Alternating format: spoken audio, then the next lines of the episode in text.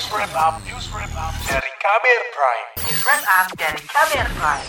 Saudara pemanfaatan ganja untuk kesehatan masih dianggap tabu di Indonesia, padahal di sejumlah negara ganja sudah mulai digunakan untuk pengobatan. Sejauh mana perkembangan pemanfaatan ganja di Indonesia? Berikut laporan khas KBR yang disusun Wahyu Setiawan. Perjuangan Fidelis Ari Sudewarto merawat istrinya berakhir di jeruji besi.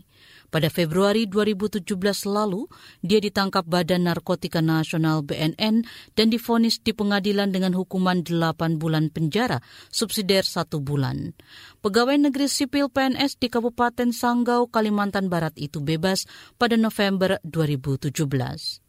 Fidelis dinyatakan melanggar hukum karena menanam 30-an batang pohon ganja ganja itu sejatinya tidak untuk dia konsumsi, melainkan untuk pengobatan sang istri, Yeni Riawati yang menderita penyakit langka siringomyelia, semacam gangguan saraf tulang belakang akibat munculnya kista. Penyakit itu tak kunjung sembuh meski berbagai pengobatan medis ditempuh. Berbekal informasi dari internet, Fidelis mencoba memanfaatkan ekstrak ganja untuk penyembuhan istrinya. Dengan metode itu istrinya menunjukkan gejala membaik. Tapi semenjak pakai itu, wow lancar. Uh, enggak, enggak sih banyak, tapi makan tuh pasti masuk gitu. Ketika saya lihat kondisinya uh, mulai menurun, itu kalau yang dikonsumsi ya, kecuali kalau yang obat luar memang setiap hari kan, karena bersih muka. Kalau itu ketika dia udah kelihatan lemas, nggak bisa tidur, atau makannya berkurang, itu memang saya membaik.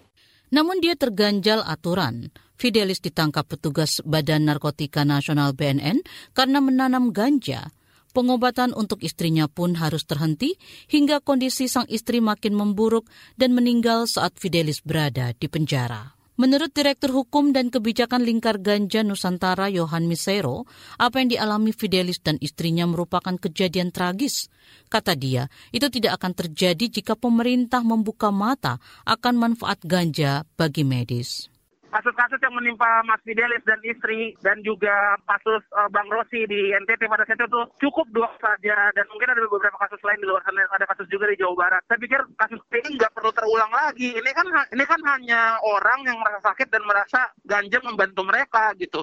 Oleh karena itu harusnya justru bisa difasilitasi. Uh, karena saya yakin di luar sana masih ada juga orang yang mengobati dirinya secara ilegal dengan ganja.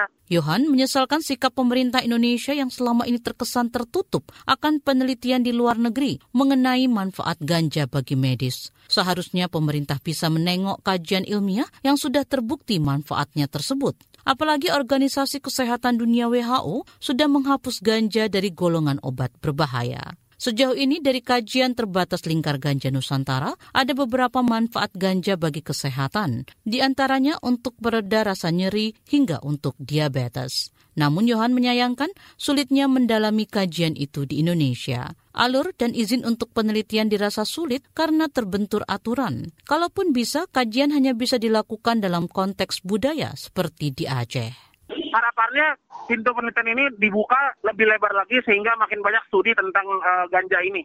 Di Aceh, ada peneliti dari Universitas Syah Kuala Banda Aceh bernama Musri Musman. Dia menyebut kandungan ganja yang sudah disarikan menjadi minyak berpotensi menangkal virus corona penyebab COVID-19.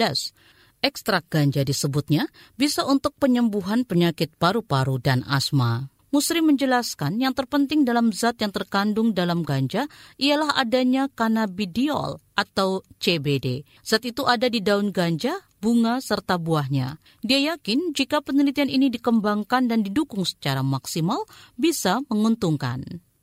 Kemudian peluang itu uh, diperoleh karena minyak yang dihasilkan itu tidak dapat dihasilkan dari wilayah lain kandungan CBD-nya itu. Jadi dengan demikian kita memiliki komparatif yang tidak bisa dipenuhi oleh uh, negara lain.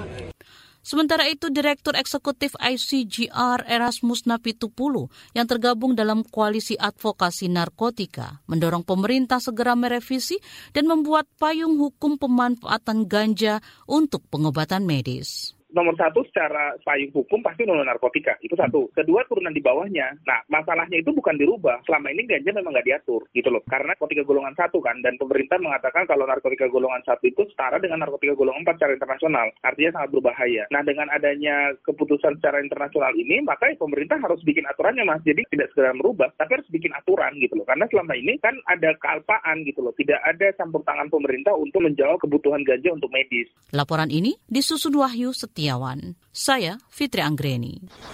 Kamu baru saja mendengarkan news wrap up dari Kabel Prime. Dengarkan terus kabelprime.id, podcast for curious mind.